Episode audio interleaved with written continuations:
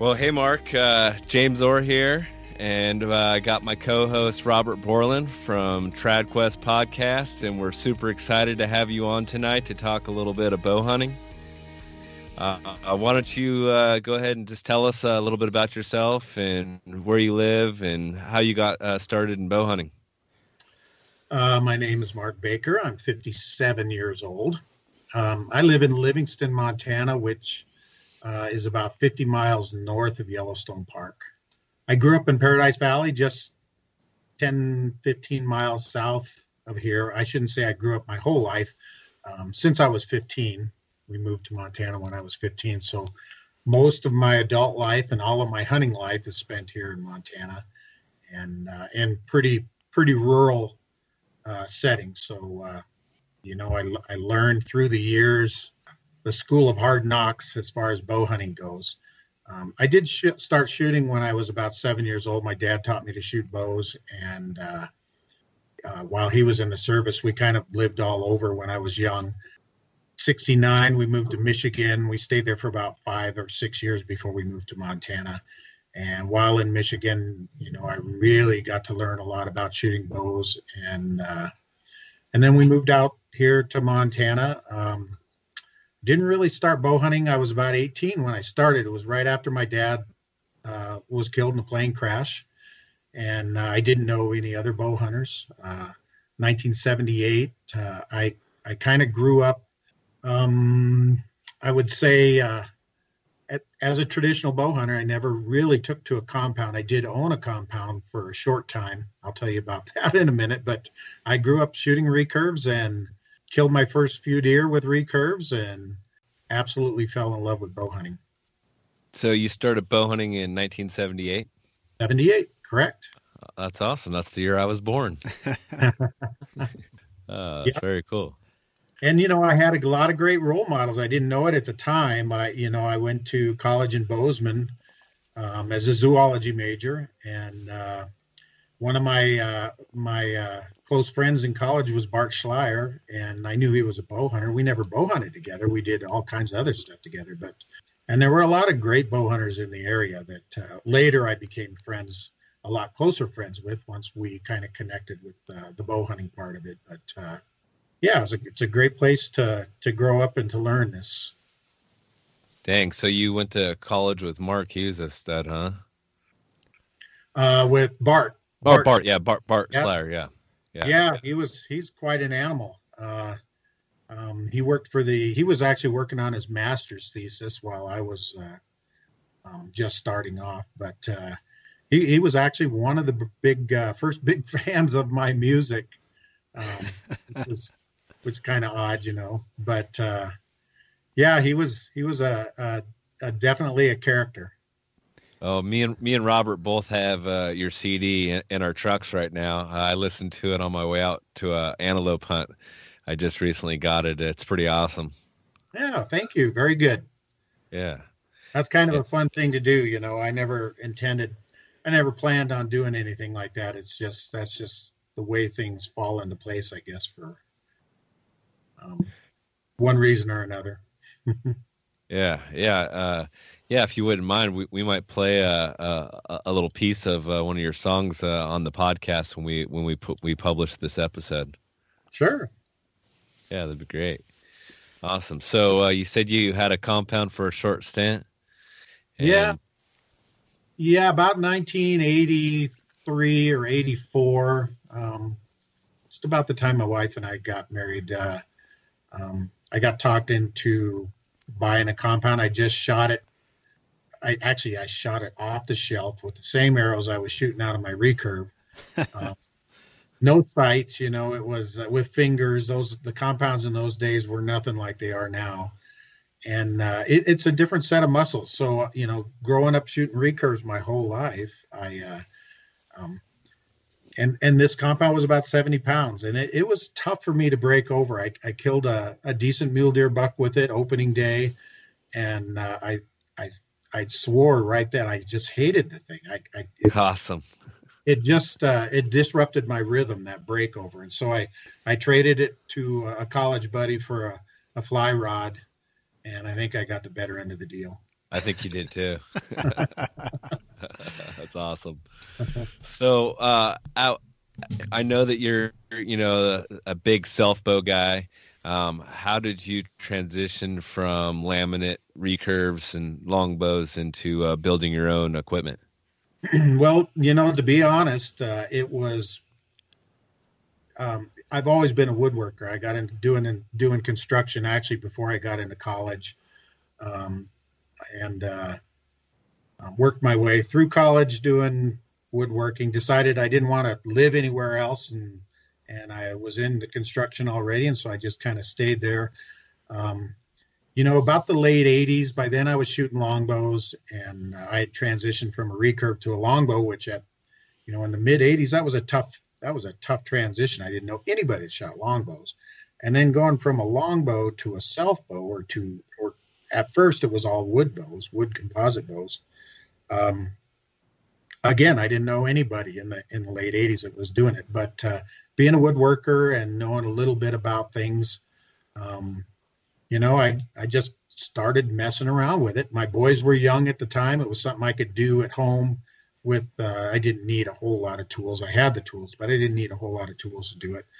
And uh, we we did a lot of by guess and by gosh kind of learning, you know. And uh, you know, it took me a couple, two or three years to get to where I thought I had a bow that was heavy enough that I could hunt with. And um, from that point, then, um, you know, the traditional Bowyer's Bible started to come out and uh, Primitive Archer magazine. And, and so, uh, um, and then 10 years later, you know, the internet started. And uh, by then I was uh, going gangbusters. But uh, Dick Robertson actually sent me my first Osage stave. And, uh, just in the mail one day. He knew I was struggling along, struggling along with uh, building bows, and I made a decent bow out of it. And uh, once you get that first success with a self bow, it, it's just real addicting. You know, there's just nothing like building your own bow and then taking game with it. Man, that's awesome. Uh, yeah, you came highly recommended to the podcast by a, a, several of my good friends, uh, Carson Brown of Echo Archery being one of them and I'm actually going to be building my first uh, self bow under Carson uh, uh, later this fall. I'm really excited about it. Yeah, he's a Carson's a real craftsman. I uh, yeah, I like to say I you know I build hunting bows to hunt with. There's a lot of guys that build a lot nicer looking bows than I do, but uh, my bows are very functional and they work, and that's um, I don't I don't build them to sell them. I, have given a lot away, but uh, um, for the most part, they're just made for myself and uh, and the, and then the people that, that I teach also to build bows. So, so uh, reading your book, it sounds like kind of your yearly ritual is you build a new bow every winter. Is that how you usually do it now? Yeah, typically I'll build a half a dozen bows every year, and then uh, um, and a, couple of those will be helping other people build bows also. But uh, I'll always have. It seems like every year I'll have one or two new bows to hunt with that that next season, and um, it's just a matter of choosing whichever one. But sometimes I'll hunt with the same bow for for a few years. I, have done that a, a, few times, um, but I have a wall full of bows that are you know retired. and I say retired. I can I can pull them off of the wall at any time and hunt with them. So is Osage your favorite wood? It really is. You know, I build bows out of Osage and, and yew and chokecherry and vine maple. And um, there's a lot of good bow woods, and you can make a good bow out of just about anything. But Osage is, uh, for me, it's it's the king for a reason. You can get a bow out of just about every darn piece of Osage that you find. So, um, yeah, it's it's it's just a great bow wood. What what wood's runner up next to Osage for you? Uh, you know, yew makes a really good bow. It's real snappy, but I gotta say, one of the better bows I built is vine maple. Vine maple, especially out west and in Montana where it's drier, um, it's a real snappy bow wood. Yeah, I've been uh, cutting down vine maple uh, ever since Carson told me to, and I'm starting to put some uh, vine maple logs away to play with later later next year. Yeah, just seal those puppies up and um, you know tie tie them down to get a little reflex in them, um, and uh, let them dry out, and they make great bows. And it's a great wood to start with. Oh, that's awesome. So you you also have a couple sons that are involved in bow building and hunting with you as well. Yeah, they uh, both of my boys uh, kind of grew up. I'm I'm really blessed that they both uh, grew up and and hunt with me. Um, they uh, they really didn't have a whole lot of choice. I was always worried that I would burn them out before they ever got of age to start hunting because I've been so involved with uh, our state organizations and bow hunter education and and other facets of bow hunting. But uh, you know, both of them really enjoy it. They're both carpenters, so they they have no problem with the woodworking part of it. And uh, they both both of them have built bows and and killed animals with them. And uh, especially my younger son Corey really loves Corey really loves to bow hunt, and he's really good at it. How, how old are your sons? Uh, Boone is the oldest. He's 31. Corey is uh, will be 29 here in a couple weeks. Okay, and it sounds like uh, Corey's had quite a bit of success with the self bow. Yeah, I, I would have to say he's probably killed 50 or 60 animals already with a self bow. He is he's just an incredible shot, and he, it, it's not so much that we that either one of us is really uh, uh, you know, I don't like the word expert. Um, we just we just do it a lot. That's our that's our fun thing to do. So wow, um, and he just keeps at it and keeps at it, and he gets it done. He's he's good at it. That's and awesome. We have, we have a lot of opportunity here too. We're really blessed in Montana to have a long season and a lot of species to chase. So, can you run down your typical season for us, like where it starts with antelope and then deer? how does your your usual fall of bow hunting look? Well, uh, antelope season starts tomorrow. oh, awesome! So August August the fifteenth, it opens up, and we'll. Uh, you know that's a great species for us to chase all day long. They're they're out there, they're running around. Um, typically for us, we do the spot and stalk thing. We don't sit over water holes. It's just it's just too fun chasing them. Um, our successes, you know, probably suffers as far, I guess, if you count success in in kills. But you can go after them all day long. We have a couple great spots where um, where we can put stalks together. There's plenty of antelope, and uh, and then you know that you usually get a couple of weeks of that in before elk season. Elk season and uh, the general archery season opens up the first Saturday in September, and uh, elk really aren't quite feeling the rut yet. So sometimes we'll we'll go and sit in a whitetail stand and try to fill a doe tag or two, or once in a while we'll shoot a velvet buck. Um, it can be that's one of the times of the year besides the rut that you can kill a big a big buck is when they're still in a feeding pattern. Okay. We'll do that a few times, and then uh, and then we'll start getting out after elk the same time that everybody else does. You know that first second week of September. Um, clear till you know the mid 20 25th something like that the rut usually peaks around the 20th so how many weeks do you guys have to uh, chase the wapiti we have six weeks during bow season bow only season and then, and then we have five week general season too that we can hunt with our bows. Wow. Wow. So 11 weeks uh, you could possibly hunt elk with your bow. Yeah um, and and even more than that now what they've got shoulder seasons and all kinds of stuff going on in montana so. and, and, how many elk can you uh, put your tag on you know for years and years it was one elk a year but now i think you can get three of them I, there's different tags you can buy in different units that are usually just cow tags they're called a7 tags and and they're really designed for keeping the herd in check in, in areas where you know we've got the same problems that a lot of states do. These uh, wealthy people buying up a lot of private ground and and blocking access to public land and creating uh, situation where they're harboring elk herds and the elk herds are causing damage on the neighboring ranches and um, it's it's it's really just a mess. And fishing Game does the best job that they can. You know they they got to provide access, but at the same time, they're mandated by the legislature to control the herd size. So, um, so there's a lot of opportunities out there. A lot of times, you have to share those opportunities with rifle hunters. But, uh, but our general archery only season is six weeks. So, and it's okay. right. And do you hunt public land, or do you hunt some ranches, or what? uh, what does that look like for you during elk season? Uh, elk season, it's all public land. We we have hunted some ranches and some private land in the past, um, but they weren't.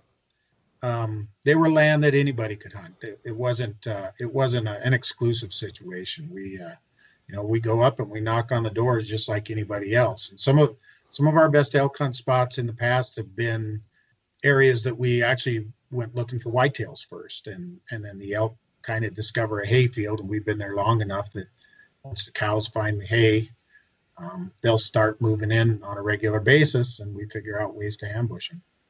So yeah, I've known from reading that you're definitely uh, whitetail is something that uh, you hold dear to your heart, whitetail hunting, and I would love to, um, you know, keep that on another subject and maybe get you back on in October or November and talk whitetails and um, you know, try to keep, we'd like to try to keep the, the, subject on elk just because elk season's upon us. And so I'd love to hear more about, do you hunt elk in the timber? Do you like open country? Are you a spot and stalker, a caller? You know, give us a, you know, a little bit about how you guys like to go about it out there.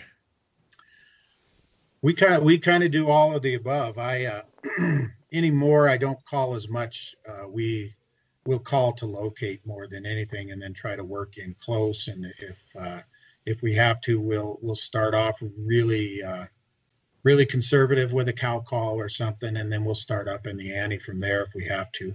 We'll back off if it's a situation, even on public land where we, you know, we we we work kind of hard to find little isolated herds and. Um, they're not being pressured too much, but uh, if we think they're going to get pressured, then we'll pressure the elk. If if we think we've got chances to stay on them, finding the elk is the hardest part. So once you find them, you you you, approach it really carefully and you watch the wind and you learn all of the tricks that you can. Um, I was a guide for 10 years uh, for bow hunters, and so you know I've called a lot of elk in and been in a lot of those situations. So you know you got to have all of the tricks, right. especially to get close.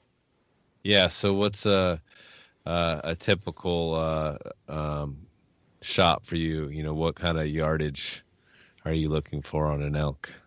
You know, I, I think on elk uh, we we can do 30 yards or less. Okay. They're they're pretty pretty big animal, and uh, um, 30 yards is about the maximum on anything. Um, Absolutely. Like our whitetails, about half that distance. yeah, definitely. Those antelope too. Those things are wiry. I just got oh, done hunt hunting them for my first time, and I, I I tried a few spot and stalks, and I sat over water, and where I was hunting there was a lot of water, so they weren't really congregating. And the the one shot I got was 25 yards, and that buck just ducked the string. Uh, he, I mean, he just got right out of the way. Yeah, I can't tell you how many I've I've missed uh, of antelope. They're just they're just tough.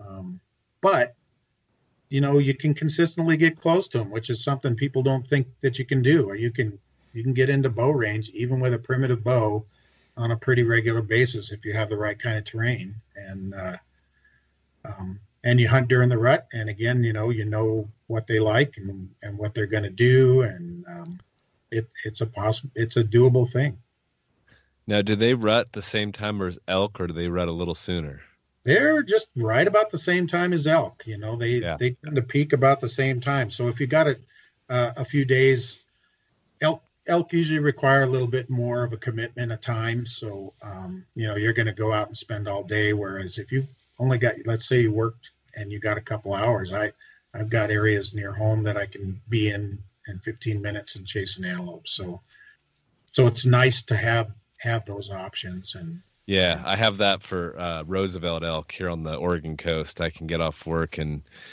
well, right now I'm working where the elk are at, so I can pretty much just uh, clock out and grab my bow, and I'm I'm I'm bow hunting.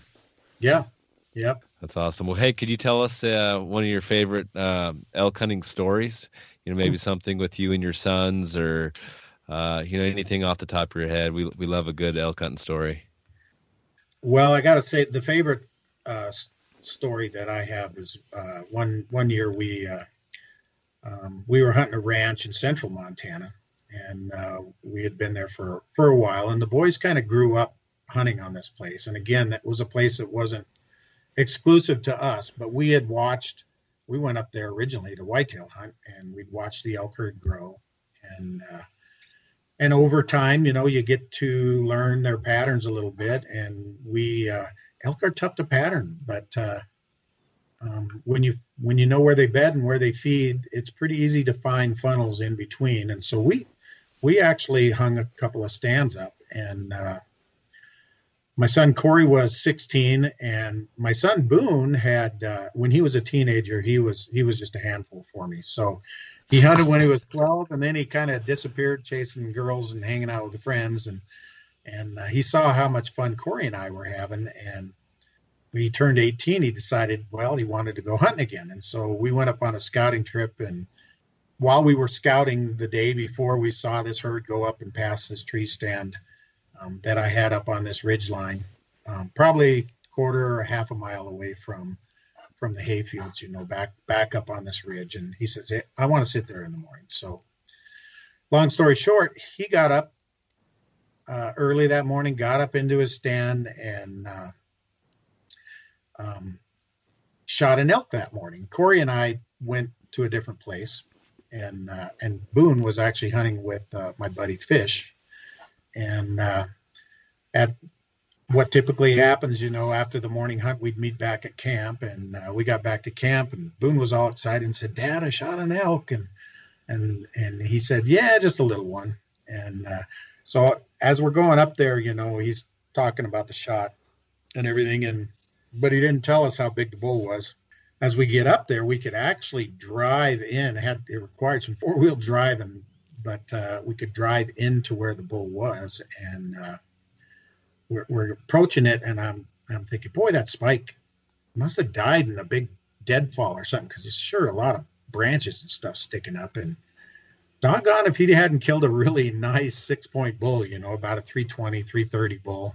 Awesome. And uh, with a recurve, and this is after taking it like six year hiatus, and and then that night he fills his whitetail tag, and then he's done for the year because he didn't apply for any special tags or doe tags or anything like that. So we loaded him up with all his meat. He was tagged out the first first day of the season, and sent him home.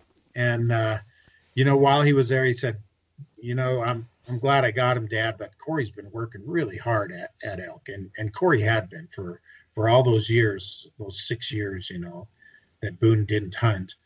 Um, Corey had some rotten luck. He shot a 340 bull one year from seven yards, and just didn't have enough punch to get through uh, the thick part of a rib, and he would have double lunged him. And and then he hit a cow in the elbow another year, and so uh, Boone was Boone was, you know, thinking it would be really nice if his brother could have shot a bull. So, you know, a couple days later, uh, Corey and I stayed stayed in camp and hunted. And Boone went home, and and Fish went home, and we were the only ones there. And uh, one morning, Corey actually went up and sat in the stand that Boone was in, and and I watched a herd from down below. I was was getting ready to go up and and sit into another and get into another stand and uh, the wind was wrong, so I just backed out of there. And I just got out of the way, and this bull, nice big six point, pu- pushed a herd of cows right up past um, into the draw and up and past that stand that I was going to be in, and I would have blown them out. But since I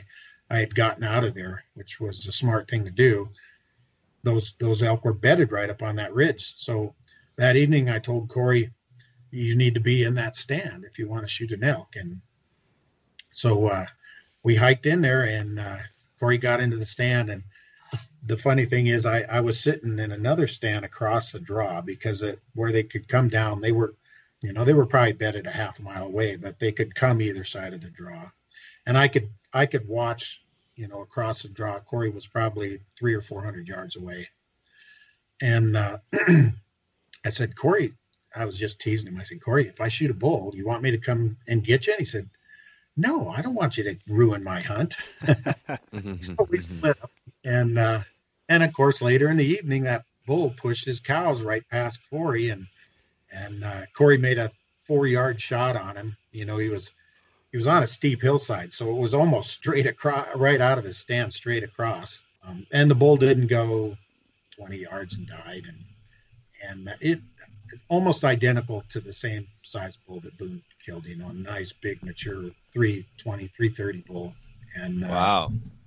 And uh, so you know, both boys killed big bull elk on opening weekend, and um, it doesn't get any better than that for a father. No, that's that's a, that sounds like those are some memories you'll always cherish. Uh, are there recurves? Uh, did you build the laminate bows or? I did build some laminate bows. I built uh, a, a guy named um, Brett Rudolph, who actually built bows with Jim Brackenbury for a few years, lived here in Livingston, and he had uh, developed a, a little uh, Asian bow and uh, started a little bow business at one time. And this was probably in the early 90s, I would guess. And, uh, and it petered out. It wasn't a real popular kind of a bow. And as you know, traditional bow hunting can be kind of uh, fashionable at times. People are liking this bow one year, and then they're liking this other bow year another year, and um, you know how that all that goes. So, yeah. Anyway, uh, after several years, uh, Brent and I became friends. We were both teaching bow ed at the same time, and and uh, I approached him about uh, you know doing some more bows. I said, you know, you probably could sell some of these. We just need to change the marketing up a little bit. And so we renamed it the Sheep Eater, and uh, and it was a, a real kind of a radical, short little 52 inch uh, recurve.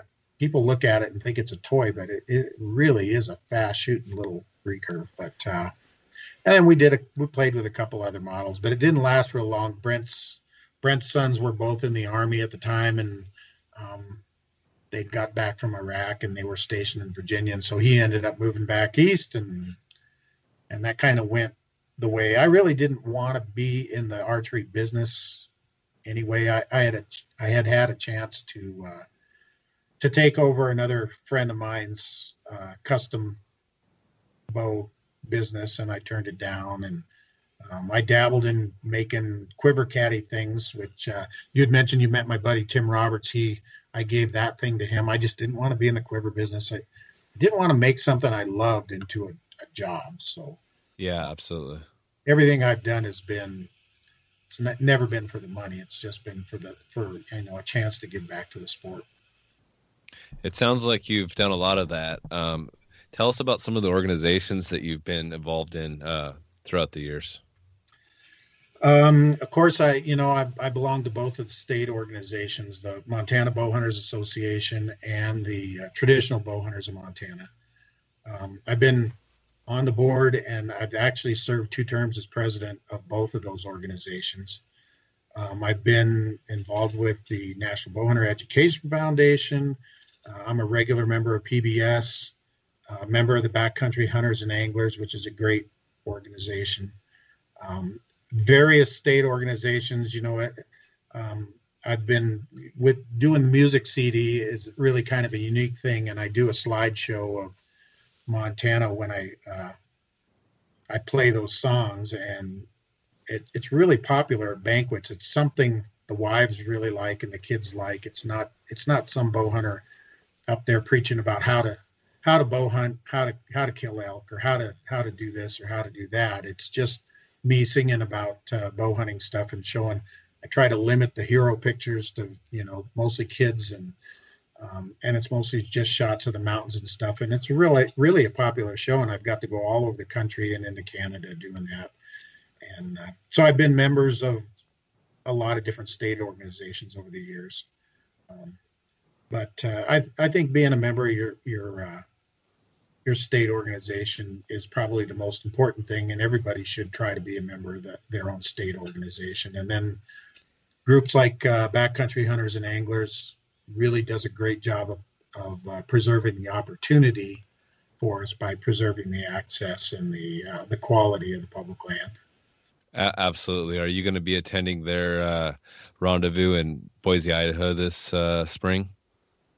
Um, I don't know. The, I, I may, I may not. I actually uh, did my my little thing at their very first rendezvous in Missoula. So, okay, I've been been to one or two events with them, but uh, I, I get I get asked to go to so many of them, I get kind of burned out on them. sure. sure. So yeah, uh, Montana has a really awesome uh, traditional bow hunting scene. It seems uh, the really good, rich uh, history in bow hunting, and I'm really impressed with your guys' ability to keep technology uh, at a minimum. Minimum, uh, you know, this far. Uh, can you speak to that a little bit? well, you know, I I never really intended to get involved in that stuff, but I wanted to know what was going on, and so um, one year I decided to run as an area rep, and I got on the board of directors of the Montana Bow Hunters Association, and and then one thing led to another, and eventually, you know, I got roped into being president, and I said, okay, well that's fine. I've always been the kind of person that really encouraged debate, and uh, I think debate can be done respectfully. I think uh, you have to have all sides of the issues to make good decisions. You can't be afraid of bringing things up, and uh, and there's a proper way to represent the membership and and give them a voice too. And um, so I think I always brought good leadership qualities um, to the table when I was involved in them. And fortunately for us in Montana, I've had the best role models I, you know that I can imagine. Um, uh, Greg Munther and Dick Robertson, and you know all of the bowyers that have been involved before me, and um, we just have a real proactive group of guys that kind of think out of the box. They try to tackle situations ahead of time before they before they come to fruition, and and you know I, I learned a lot from them, and they're not afraid to make those personal contacts. I think the the other big thing that Montana has going for it is it's a, it's really a small state. Everybody seems to know everybody, or you know, or some you know somebody who knows somebody, and it's just not a big state. You know, we just barely passed the one million mark, and uh, you know, for a big state, that's not many people, and and so our state politics is really still kind of a small town affair. I mean, you get to know the representatives, you you you meet the governor, you shake hands with them, you know the fish and game commissioners, and you know how they do business. And you know there's a dirty, ugly side of the politics that's not fun, and then there's a there's a fun side where people really do care about it, and uh, you you have to be able to stomach that. You get burned out real easy, but uh, you know we're really fortunate in Montana to be able to take on on some of those things and uh, and then persevere do you guys get a pretty good turnout for your guys' uh, traditional uh, bow hunter uh, of Montana? Is, it, is that what it is? Traditional bow hunters yeah. of Montana? Is that? Yeah, our traditional bow hunters of Montana group. Uh, we, you know, we have 100 to 120 people that show up for the banquet. That's the paid banquet tickets. There's more people that show up and don't attend the banquet, but uh, it's a good turnout. It's not is uh, the the traditional bow hunters of Montana really is uh, the traditional guys really are the movers and, sh- and, the shakers in the state. We have a pretty laid back banquet. It's you know we're we're all visiting friends. A lot of us are PBS members. You know we've got uh, um, or or ex PBS members. Um, so it, it's almost a who's who bank type of a banquet. Don Thomas and um, a lot of guys frequently show up at those things, and uh, um, we you know we we think out of the box. We're uh, we recently just lost the lighted nock uh, battle here this last year, and it was because um, the the other organization, the Montana Bow Hunters, and I'm a life member of both of them, and part of it is uh, is because when you get involved, you got you get you can't be afraid to stand up and and and say your voice, and uh, I think we kind of let the MBA down because we became political with the TBM. And uh, when we did so, it kind of created a void for some of the tech guys to get in there and change things that we had done 15 years earlier. And uh, and they really wanted lighted nocks in the bow season, and um, it just barely passed their membership, and they got it passed through the Fish and Game Commission. They were able to make those arguments um, that they they were something that really wouldn't hurt the quality of the seasons. Now right away we i know i you mentioned to me and i and i've already heard it too. There's already a lighted nock with a bluetooth in it that you can use as a tracking device. And this the first season since they passed them hasn't even come come about yet. So it's almost like it was uh, Oregon just passed it also, just barely. They fought tooth and nail, and uh, TAO uh, worked real diligent to to keep that from happening. And it seems like as soon as they got it passed, uh, and you kind of you're like, okay, lighted nocks. Uh, hopefully this will be harmless. And then they have a tracking device in there. I mean, man, what's it's next? Al- it's always something, and it just continues to be so. And uh, um, you you have to draw the line. And you know, I I know uh, for years and years we we always heard, well, you know, we got to get along, we got to respect everybody. Well, we do, but there also gets to be a point where you have to recognize that what traditional bow hunters do is different than what other bow hunters do, and and I, there's nothing wrong with calling out other hunters and saying, you know what, I know it's legal, but you know there's a better part of you that says that it's not ethical, and you know that people aren't they don't look at it the same way. Um, hunters hunters aren't viewed the same way. When I was a kid, a bow hunter was something special. I mean, those guys they thought that they did it the hard way. Nowadays, what people's idea what bow hunters are is, is totally different. Um, I I was talking to some people you know, back in the mid 90s, we defeated muzzleloader. Muzzleloaders tried to get a season in inside of our archery season three different times, and we defeated them every time. It was actually a fish and game commissioner who has the ability to put it right into the agenda and send it out to public comment, and we defeated him from getting a muzzleloader toehold in our bow season. I don't think we could do that today with as far as the technology has come. He uh, bows are much more efficient than the muzzleloaders were. Yes, they are. And and of course muzzleloaders have come a long way too. But uh, you know, it's not just bow hunting; it's it's everything, and it's well, all technology. It's the I, I fear that the battery operated devices are going to replace woodsmanship and uh, it's going to become this lost art this lost skill, I should say, that our younger generation, you know, even younger than I, um, aren't even going to understand. I mean, they have battery operated wind checkers now. I mean, what happened to just putting a little, uh, uh, uh you know, a little powder in the air or picking up? Uh, uh, I, I, was with a young bow hunter and I'd picked up a uh, some grass and threw it. And he says, "What are you doing?"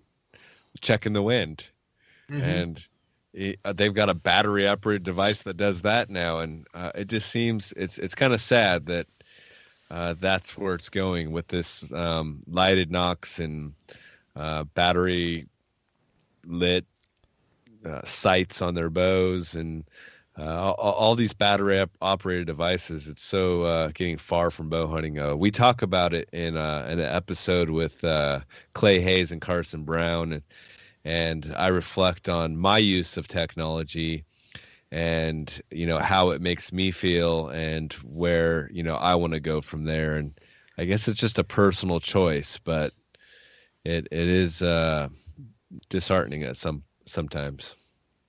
I, I I agree. I think it, it definitely is. And you know I I was kind of the last generation I think that was old enough to shoot bows and know and know what bow hunting was before the compounds came on the scene.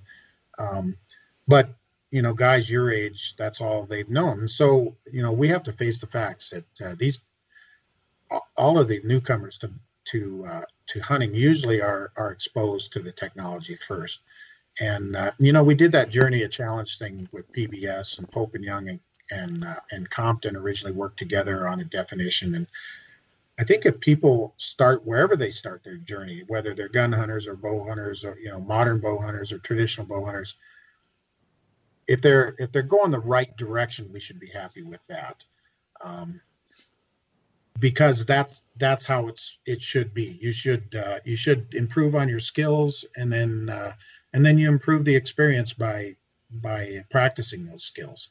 Um, you know, whatever happened to the, the old saying that uh, a bad day in the woods was still better than a day at work. Well, it seems like nowadays everybody's working more so they can buy the gadgets which keep them out of the woods from doing all of things.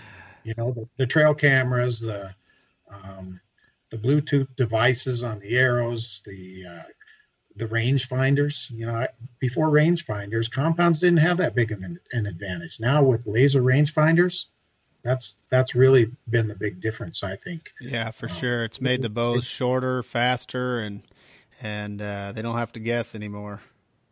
Well, that's just it. You know, guessing yardage was is was always one of those things that uh, human beings were really bad at. Yeah. To learn skill. To learn skill, even yeah. even people in the military. So you had to practice and you had to learn and you had to, uh, um, you know, you still had to put your time in, even if the bow was easier to hold at full draw. You still had to put your time in and practice and get that per depth perception. But with a rangefinder, that's all gone out the window. And uh, so, you know, all of those things really just kind of whittle whittle away. You, I, I just wrote a piece for Clay uh, Hayes for his blog, and uh, it was called Foundations. And and I, I, think the the really the way to to tackle this is to remind people that uh, bow seasons started. You know, Saxon Pope and Art Young were inspired by Maurice and Will Thompson, the Thompson brothers, and they uh, you know they became archery uh, and bow hunting fanatics at a time at the turn of the century in 1900s when game populations in this country were at the lowest, the all-time lows. They were, you know, on borderline extinct. A lot of animals were buffalo and, and deer and elk. And, and it took 40 or 50 years for those populations to come back. And yet those guys inspired the Fred Bears and the and the Howard Hills and the Ben Pearsons into taking up bow hunting. And all the guys from World War One who came back from war and from World War Two and the Korean War, they took up bow hunting not because they thought that they would have a better opportunity to shoot a bull during the rut or shoot a, a buck or um, that they were going to have more success at killing. The kill was was the least of it. This is at, this is at a time, even if you were a gun hunter, game was scarce in this country. Um, if you ever heard of Fred Asbell tell his story, you know, um, in the early '60s in Indiana, where they were happy to see a deer track um, during the season, and you know, hunting was tough in those days, and those guys took took up bow hunting because they liked the woodsmanship. They liked being out there, and the process was that was the thing. It was the process. It was how you did it. That was the journey. It wasn't do anything you can to uh, to get the kill or shortcut it in any way because when you shortcut it, you just um, you just ruin it for yourself. Uh, and some people never get that. I guess it's I always compare it to drinking water out of a, a stream. You know, if you want the purest, best tasting water there is, you go up high on the mountain and you drink the water from its source. Um, the further downstream you get, those feeder streams, that's all the technology that you got coming into it, and it and it muddies up the water. And pretty soon you got giardia in there, and you got all of this other crap. Way down below, you yeah, it's going to quench your thirst, but it's not the experience that drinking that water up at the source is. So, what do you think is going to be the future or possibly a solution to this? I mean, do you have any? I know TAO, we've pushed for some traditional seasons and we have a couple in Oregon. Um, have you guys talked about doing any of that in Montana or anything along those lines? I'll tell you what I think is going to happen. There's getting to be so many people and so many user groups vying for the same time slot that uh, sharing the opportunity is is just inevitable. We're not going to have dedicated archery seasons, and and uh, and you know modern bow hunting is not the same sport that traditional bow hunting is. No, um, it's not even it's, not even close. Not even close. Doesn't even resemble it. If those guys went and lobbied for a special season now, they they wouldn't get it. Um, you know, if they tried to do what the Fred Bears and the Glenn St. Charles and all of those guys did way back when to get seasons in the states. They couldn't they couldn't do it with the with the equipment there is anymore. Um, I think what's going to happen is uh, groups like the backcountry hunters and anglers are the ones that are going to fight for. Um, you gotta you gotta protect the resource. Without the resource, you never had the opportunity.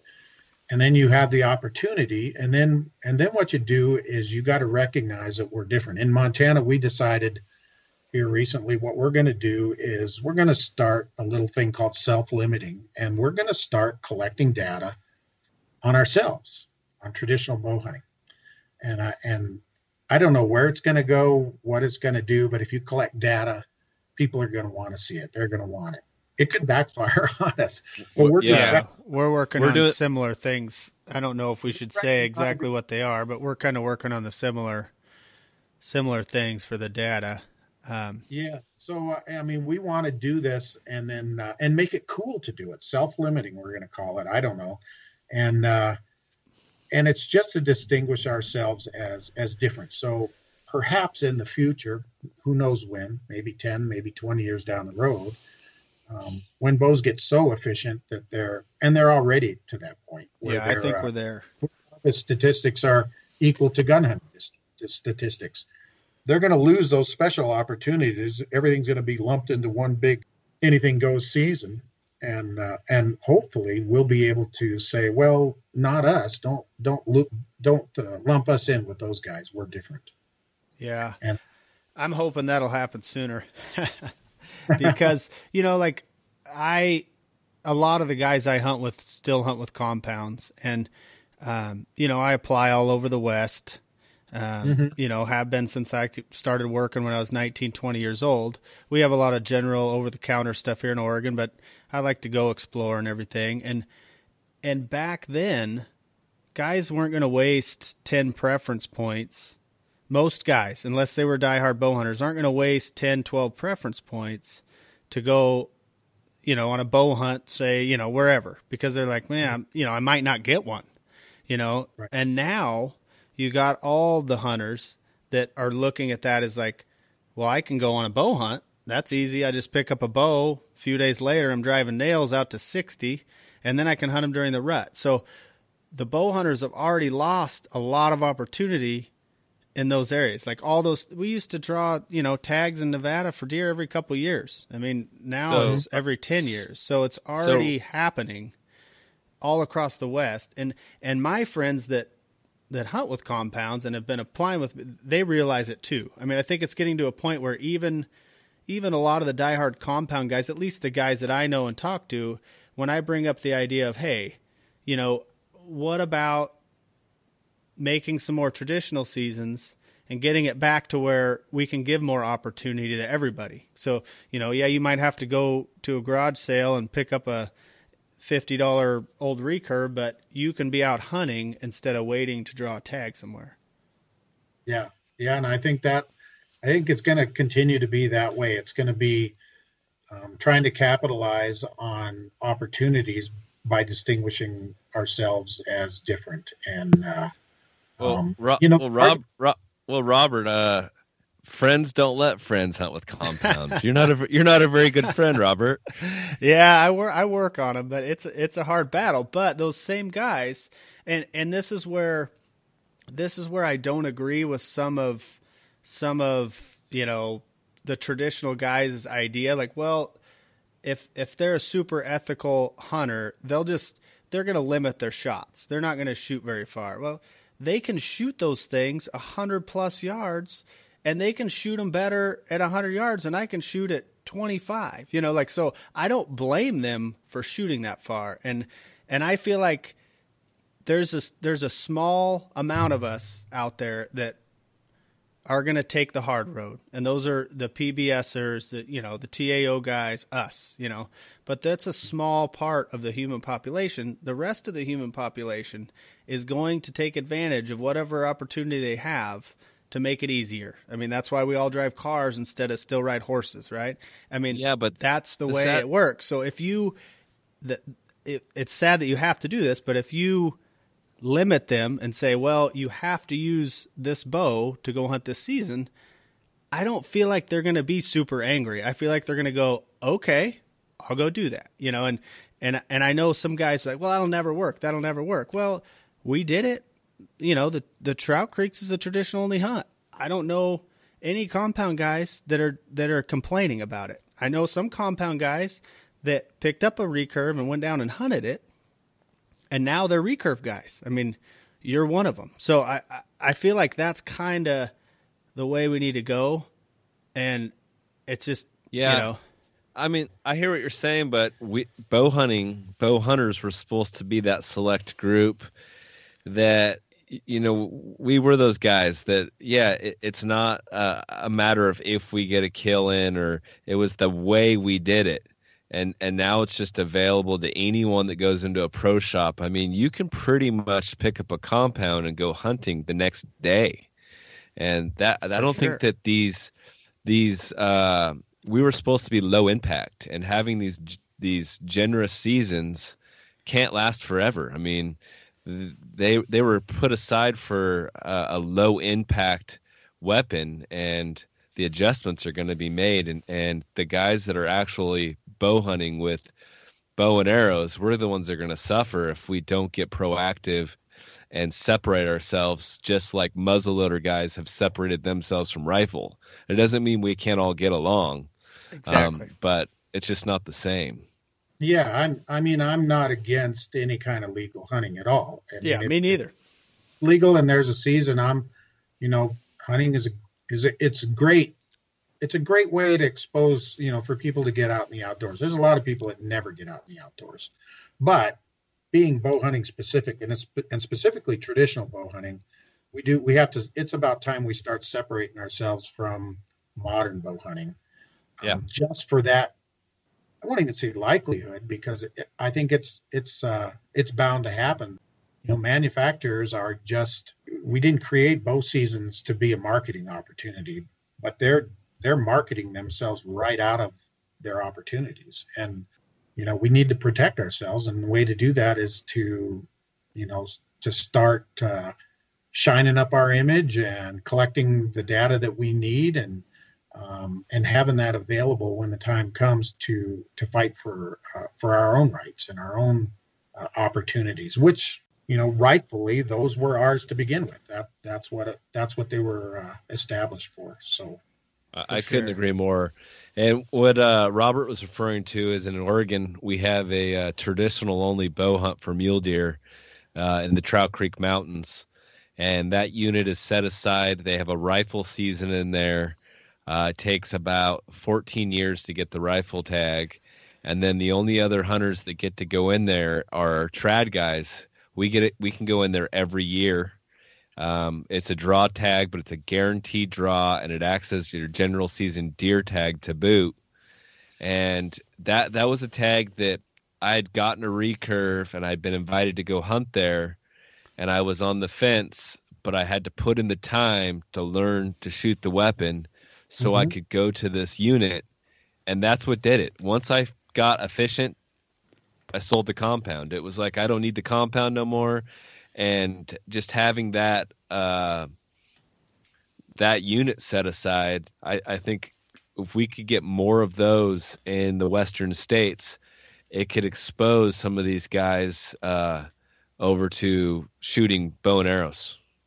Oh, I I think so too, and I and I and I think if we can convince people, you know, the I think the the biggest hurdle with traditional bow hunting is uh, is the mental thing. It, it's uh, it's confidence. People just don't have confidence that they can do it, and they they really can. It's just it's just self control. It's discipline. Anybody can be accurate at five yards um, with the bow. So you know if you can pull the darn thing back and and let go at five yards, you're going to hit a pie plate pretty regular.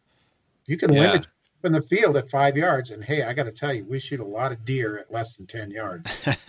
Uh, yeah. And, and I could tell you, like, touching into the self bow thing, even when I was shooting a recurve, at first I had this notion that, oh, a longbow, that's, that's going to be a lot tougher.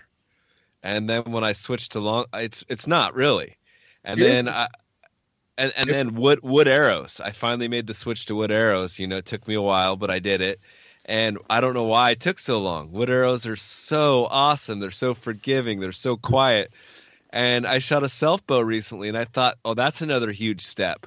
It's not. Self bows, if they're built properly, have a good tiller, they shoot wonderfully. Yeah. Um, you know, the journey for me was exactly the same, going from a recurve to a longbow. I didn't know anybody that shot a longbow, and uh, um, you know, I had a custom bowyer and Bozeman that talked me into it, and uh, I got one. I'll tell you that first year, and and I didn't have a lot of money in those days. You know, I'm raising two little kids and, and a wife, and um, barely can make my house payment every month. And uh, you know, I saved up money and got a spare because I didn't want to lose that long bow. And then I started whittling self bows, and it took me a few years again, but it was the same thing, the wood arrow thing. It was just a mental hurdle that you have to you have to get past, and you realize, you know, and it shouldn't be that hard because you know that people have been killing animals for ten thousand years with sticks and stone points. I mean, right. it shouldn't be that hard to realize. But what uh, is what does your guys' arrow uh, setup look like out there? You and your sons. What are you guys shooting for broadheads and, and arrows and fletching and? You know, we we shoot a variety of broadheads. We've I've shot grizzly broadheads for a lot of years. I, was when uh, Dr. Ashby first came out with the first report. That again, that that custom bowyer friend of mine was Rocky Miller. He would he um, my wife and I had a print business uh, in the mid '80s um, that kind of supplemented the construction business that was so slow. And uh, and and so we got permission from Dr. Ashby to reprint his first his very first study. And um, the grizzly broadheads at that time were, you know, that was that was where they first stood out. And I shot those 190 grain grizzlies for a lot of years. And of course, my kids, I started them off on Zwickeys because um, Zwickeys just penetrate so easy. They're they're like a hot knife in butter, and, and they've been around forever, and they're easy to sharpen. And uh, um, you know, nowadays we shoot you know a, a, good sturdy two blade on elk, and we'll shoot a three blade for deer because uh, we we we typically shoot sixty plus pounds. Um, my son Corey shoots probably 70, 75 pounds anymore. I okay. used to shoot 70 pounds, but I like about 65 pounds anymore um, that's enough to shoot through any deer. So we like that extra blade. Um, I guess our big mantra is two holes are always better than one. So we want to make sure we're getting enough penetration to get two holes in an animal for blood trailing purposes. But uh, um, you know, an extra blade on a deer makes a makes a big difference. On antelope, on on bears, the same thing. Um, but we like a two blade on elk, just for that extra penetration. Are you still shooting the grizzlies or? I, you know what? I uh, I went up to Alaska and went moose hunting, and uh, back then, this is in '99, and I I bought some Ribtecs, 190 grain, and I killed my moose with a Ribtec, and uh, I killed my last bull elk with a Ribtec, and I'm I just like they they sharpen easier than grizzlies for me. Well, they're out of business now, but I recently uh, the guys they were made in Australia, and I and I emailed down there and bought a hundred of them. So I've got a lifetime supply. Yeah, they were selling for real great grit, uh, Ribtecs. But I've got Wensel Woodsmans, and we you know we tend to we've even been using uh, bodkins just because they're cheaper. We go through so many of them. but, but uh, there's nothing wrong with bodkins. They've been around forever and ever. You can get them shaving sharp, and they put a good throw, hole through a whitetail. So uh, how about shafts? You, you using Doug firs or cedars or? We've used uh, a lot of cedars over the years. I've used a, some Doug fir. I went to lodgepole for a lot of years. I just liked the, the straightness of the lodgepole a little bit better than uh, um, Doug fir uh, for a lot of years. Now Surewood shafts it does a great job, but uh, um, you know early on it was uh, it was you know, back in the, the late 80s, early 90s, it was tough finding really good shafting, um, especially in a higher spine. And I was shooting 70 pounds, 72 pounds with my longbows in those days. And um, do you think so, that that's why wood arrows kind of lost popularity because the uh, quality shafts just kind of went away for a while?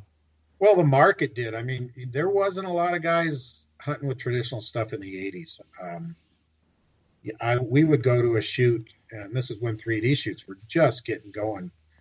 Um, and there might be 200 shooters there, and there would be four guys shooting traditional bows out of all of those guys. And, uh, you know, there just wasn't many guys shooting traditional in the 80s. And so there wasn't much of a market for it. But uh, as, you know, as traditional grew through the 90s, then the sources for shafting uh, grew quite a bit. Now, with uh, and and you know we've played around we're all carpenters so if i find a really good straight pine two by four I'm cutting that sucker in half a stud, and I'll take it home, dry it out, and then I'll cut three eighths inch blanks out of it and plane them down. And I've done that. Um, we've done primitive shafts out of dogwood and uh, um, ocean spray and choke cherry and wild rose and different stuff.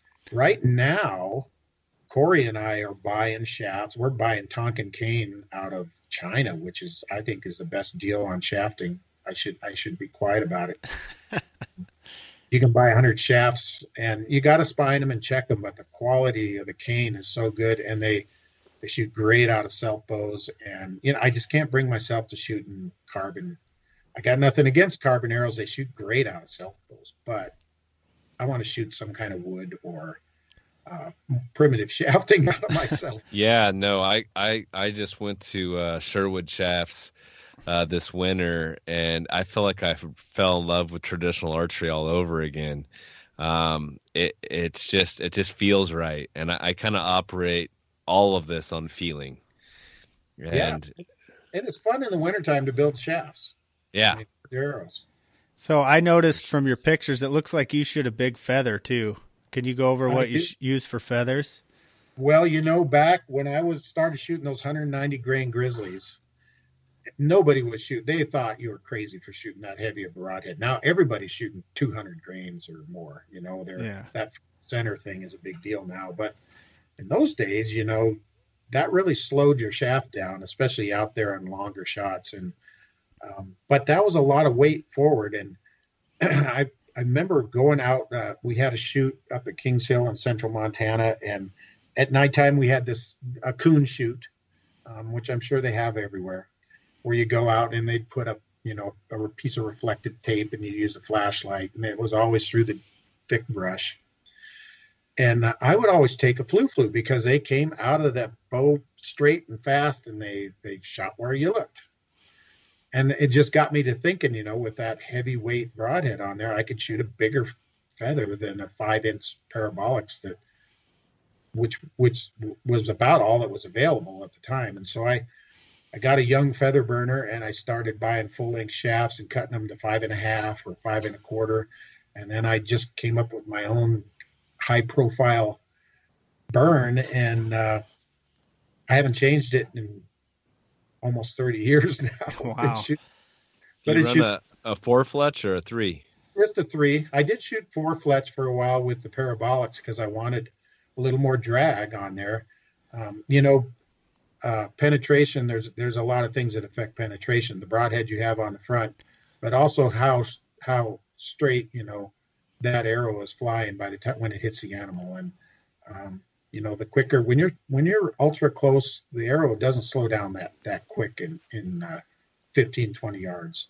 And uh, so having that shaft you know hit the animal while it's flying straight and it's not going through its uh, archer's paradox as much um, that really has a big effect on uh, on penetration. And and of course when you're shooting self bows you you keep all of that stuff in mind you know how efficient your broadhead is how good your arrow shaft is flying because you've got a lot more paradox. You know, those things are not typically center shot. Um, do you do you put a shelf on your self bow? What I shoot is it's a it's a uh, leather a little leather rest, so it's kind of like a flipper rest, and it gives a little bit. And uh, I actually uh, discovered it by accident. It was a you know at that time when I was playing around, there was no internet or anything. I thought well, I was shooting off my hand at first when I was building them, and I did try the shelf thing. Um, and then I thought, you know, I should be able. The paradox should solve. I don't need a shelf, but I wanted to be able to locate my hand in the same place all of the time. I thought a little piece of leather that just sat on the top of my hand would would give me that consistent hand location, and it would also protect my hand from the feathers. And uh, um, so I started doing that, and it's it's it's actually helps helps with a bad release, which I typically have all of the time. I have a bad release. Um, Who doesn't? Yeah. yeah. So I'm always. It seems like I'm always struggling with that, but uh, you know that little bit of give in there. It's a it's a little bit of a fudge factor. I like to call it, but it uh, anything like that helps.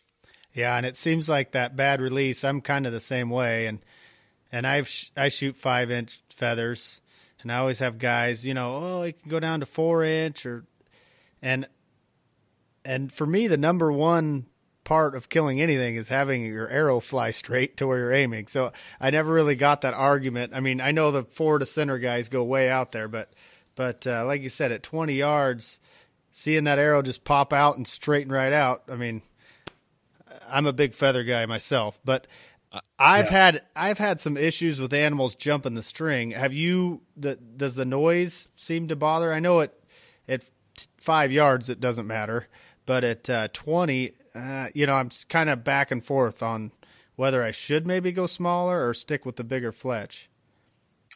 We don't have any issues with yeah. noise, you know, and it does. It sounds really cool on a 3D course when your arrows sound like Robin Hood, you know, they're going down.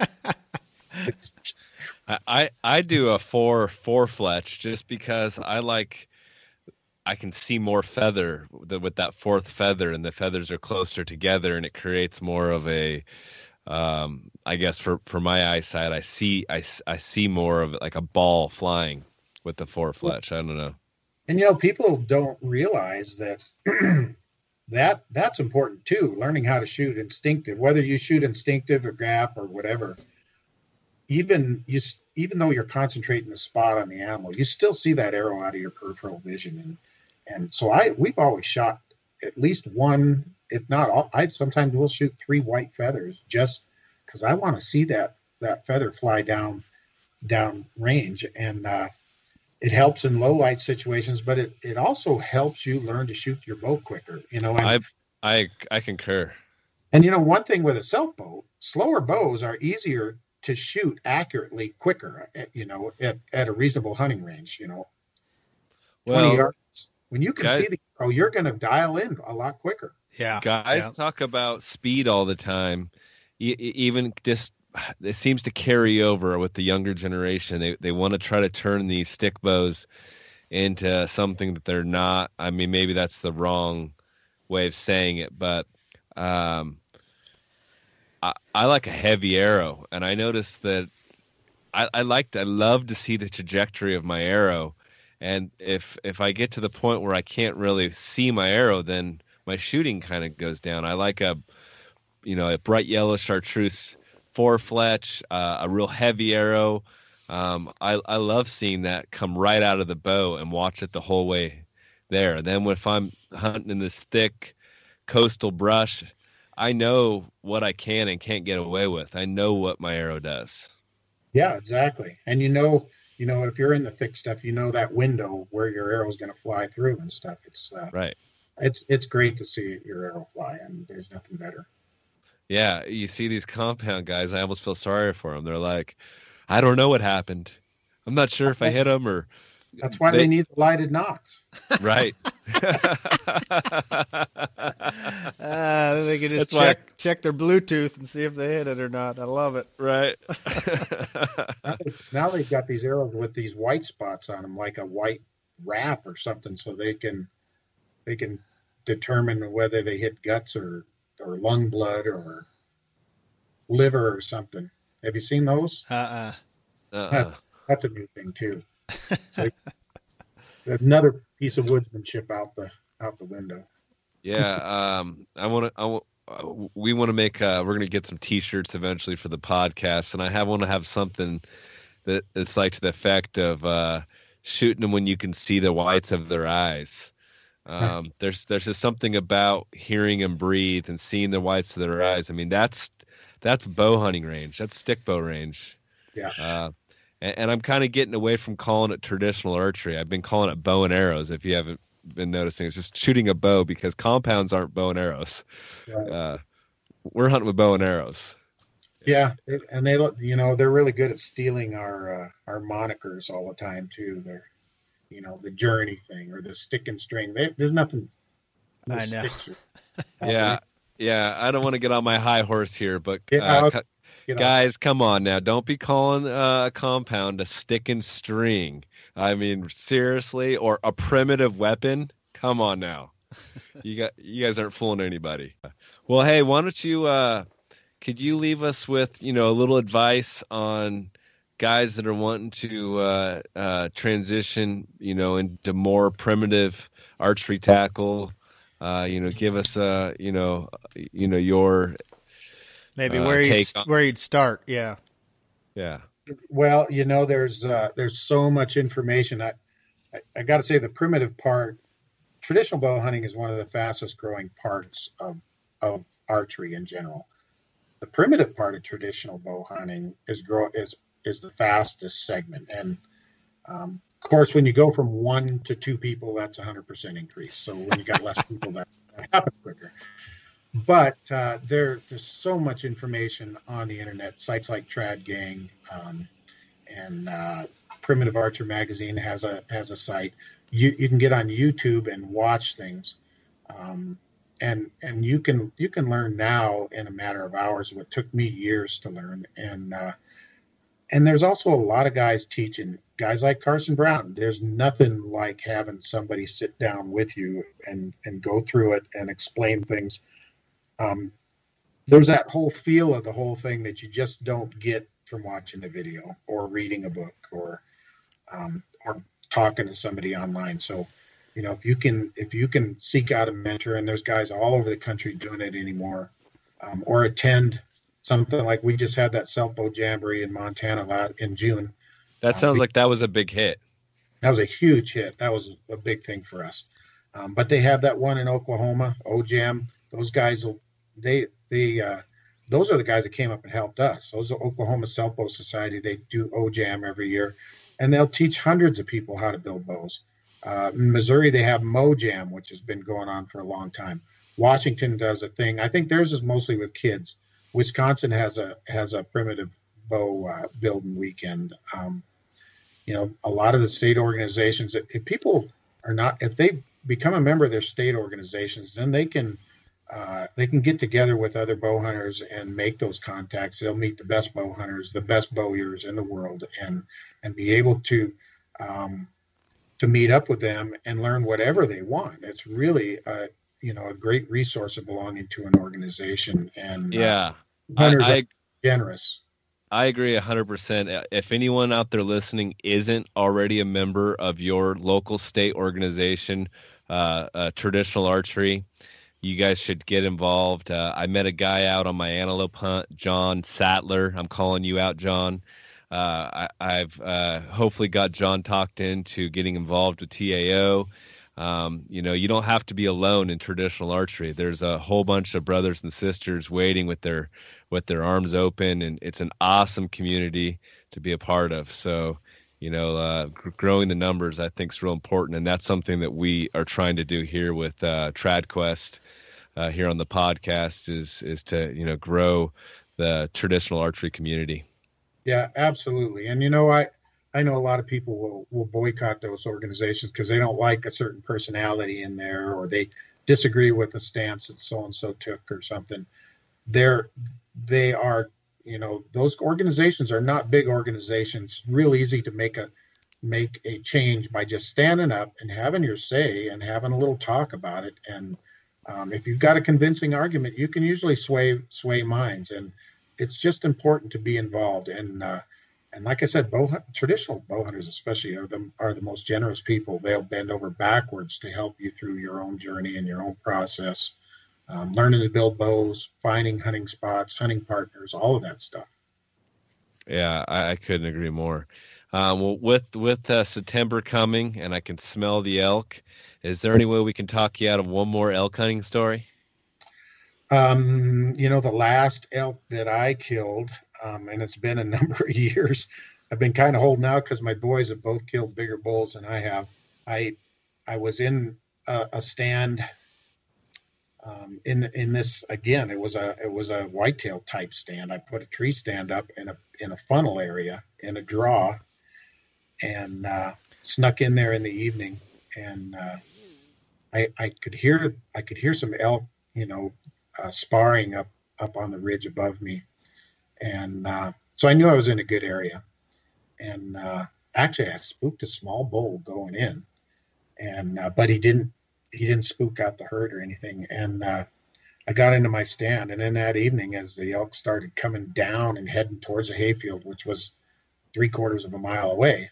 They just, it was like I was in the, the center of a giant anthill. There were just elk coming from all directions, all around me. And uh, there was a, a, huge bull screaming up on the ridge, and there must have been 60 cows, you know, filing down in different lines. And then all of these satellite bulls just bugling and calling. And then there, you know, there was a hot cow, and they were chasing around. And I had a huge bull come right under me and step right on my fanny pack and go, mean, right at the base of my tree. I couldn't get a shot straight away.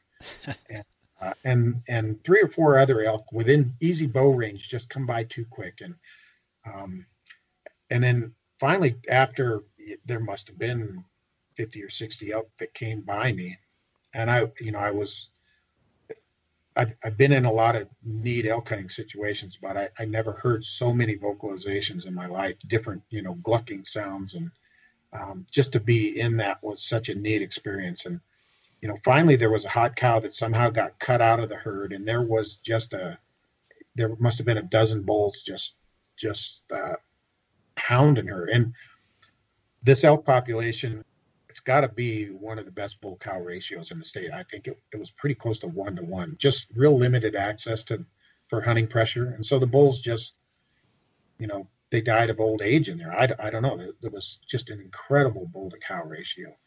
And so this cow was out and these bulls were chasing her. And I, I, I, I quit looking. I wasn't looking to shoot the biggest one. I just picked out the like the fifth or sixth one because there was space in between. And, and as he walked by, you know, glucking his way 15 yards by me. I shot him, and uh, he ran about 100 yards and piled up. And, um, and and it was just such a neat experience to be in those vocalizations. I never bugled or called or let out a peep. It was just being in the right place at the right time. Um, it sounds like you guys do quite a bit of tree stands. Um, do you ever call from your stands, or are you just waiting to ambush? No, we'll call from our stands, and then we do get down on the ground too and try to pressure them. You you always run the risk if you've got elk in the area, and they're in a situation where they're not being harassed, and uh, they're you know they're um, they'll get into a habit just like anything, and, and then it's best to if you want to hunt those those elk every day, um, you got to be really careful not to push them out of there because if you push them out of there, they're miles away from there. Yeah, I've been hunting some private property the last couple years, and we kind of we've been doing a lot of tree stands too for that same reason. You can't go out and chase them around every day for 20 days in a row. So I'm kind of yeah. just, you know, learning the tree stand game for the elk. You know, we're trying waters and tried some saddles and just moving them around. I had one one real close opportunity I kind of messed up last year, so I'm working on it. And you know, I, I know a lot of guys are kind of well tree stand. The elk hunters are against it, but man, I love I love sitting in a tree and ambushing an animal. It's to me, it's I've called in bulls and and I've done it, you know, both ways, and the deer too. It's just seeing them without them knowing you're there. There's something cool about that too. There is, and and you know, it's not easy to find a good elk tree stand. They're just not. It's not like a whitetail um, or you know where you can predict a fence crossing or something. They could be. I mean, I mean, if they're hundred yards off, they just as well be a mile off. Yeah. You can watch it. You're not gonna. So, my question about that stand placement. It sounds like you had. I mean, it sounds like you might have had hundreds of elk come by. Is yeah, probably about eighty. There was probably eighty in that herd altogether. And so, what was your wind doing at that time? It Not, was it was a thermal situation, so it was blowing straight down the draw. So as they got by me, you know, 100 yards, 200 yards, or I don't know, I'm sure that some of those cows were picking up my wind. Um, but there was, they were just coming, they just all of a sudden came down, and it was, like I said, it was like being in the middle of a, a bunch of ants. You know, they're just streaming off of that, both sides of that coulee, and it was just really a cool situation. Yeah, that's special. That's awesome. And and uh, you ended up taking it sounds like a pretty nice bull. Yeah, uh, you know, a small six by six. Yeah, it, it, was a great bull. Yeah, that's awesome. It sounds uh, sounds like a really good hunt. So, do you guys have uh, some stands already hung for the elk season this year? Or? No, actually, we're packing into the wilderness. Hopefully, um, I just got my knee replaced this past winter, so I'm I'm hoping okay. I can keep up with the boys. But we're going to pack into a basin that I used to hunt um, quite a while ago uh, fires and wolves have changed uh, the situation a little bit, but uh, there's good water in there. There's good uh, cover. Um, there, there are elk in there, so it's just a matter of kind of learning it all over again. It's not a, a there's not going to be huge numbers like in some of those situations on a ranch, but definitely the chance of getting into some big bulls. And because they're in the wilderness, they're just not bothered. It's you know four four or five miles up the trail, and uh, um, you know it's grizzly bear country, so it's that whole wilderness thing for us, and we're really looking forward to that. That sounds like an awesome adventure. Uh, the adventure is, uh, I think, you know, often overlooked. I think it's a the, the biggest part of bow hunting for me is is seeking that adventure. Yeah, yeah, absolutely. Well, that's great. Uh, we really appreciate you taking the time out and uh, talking uh, bow hunting with us. Um, we would really love the opportunity to uh, follow up with you after uh, elk season and you know talk some whitetail uh, maybe meet your son corey uh, i think that you guys have a, a lot to share with the uh, trad uh, bow community. And yeah we, we, would love to get you on again. Okay. That'd be great. And hey uh, mark could you tell the guys where um, where they can get your book and your cd do you have a website set up? Or uh, how the, they can do that? You know, the book is available on Amazon.com, Tension on the String. Uh, that's probably the best way to get it. It's available in hardcover, softcover, or ebooks. And uh, the CD, there's that's been out for a lot, a lot of years. I uh, they can um, they can call me. My phone number is uh, pretty easy to find. I don't know if you guys want to put that information down. I'm, you know, uh, people people know who I am. You can get on Trad Gang okay. and P, PM me. If you know my email, you can email me and and we can work something out and get you a copy of the CD. Also, the Feathers yeah. the CD. The Salt and the Flame one is long gone. That's out of print. So. I'm definitely going to get a copy of the book. I know Robert already has it, but I'm looking forward to getting it and getting getting it read. That sounds uh, uh, like definitely a good read.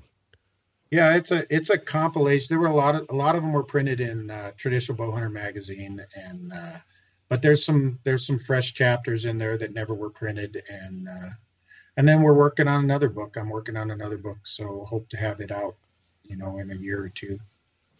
Very good, very good. Well, I look forward to talking some whitetail and uh, a follow up on your guys' elk season. Uh, yeah, maybe uh, October. We'll get you back back on here. All righty. All right. Well, thank you very much. We appreciate having you. You Thank- bet. Thanks, guys. Thanks, Mark.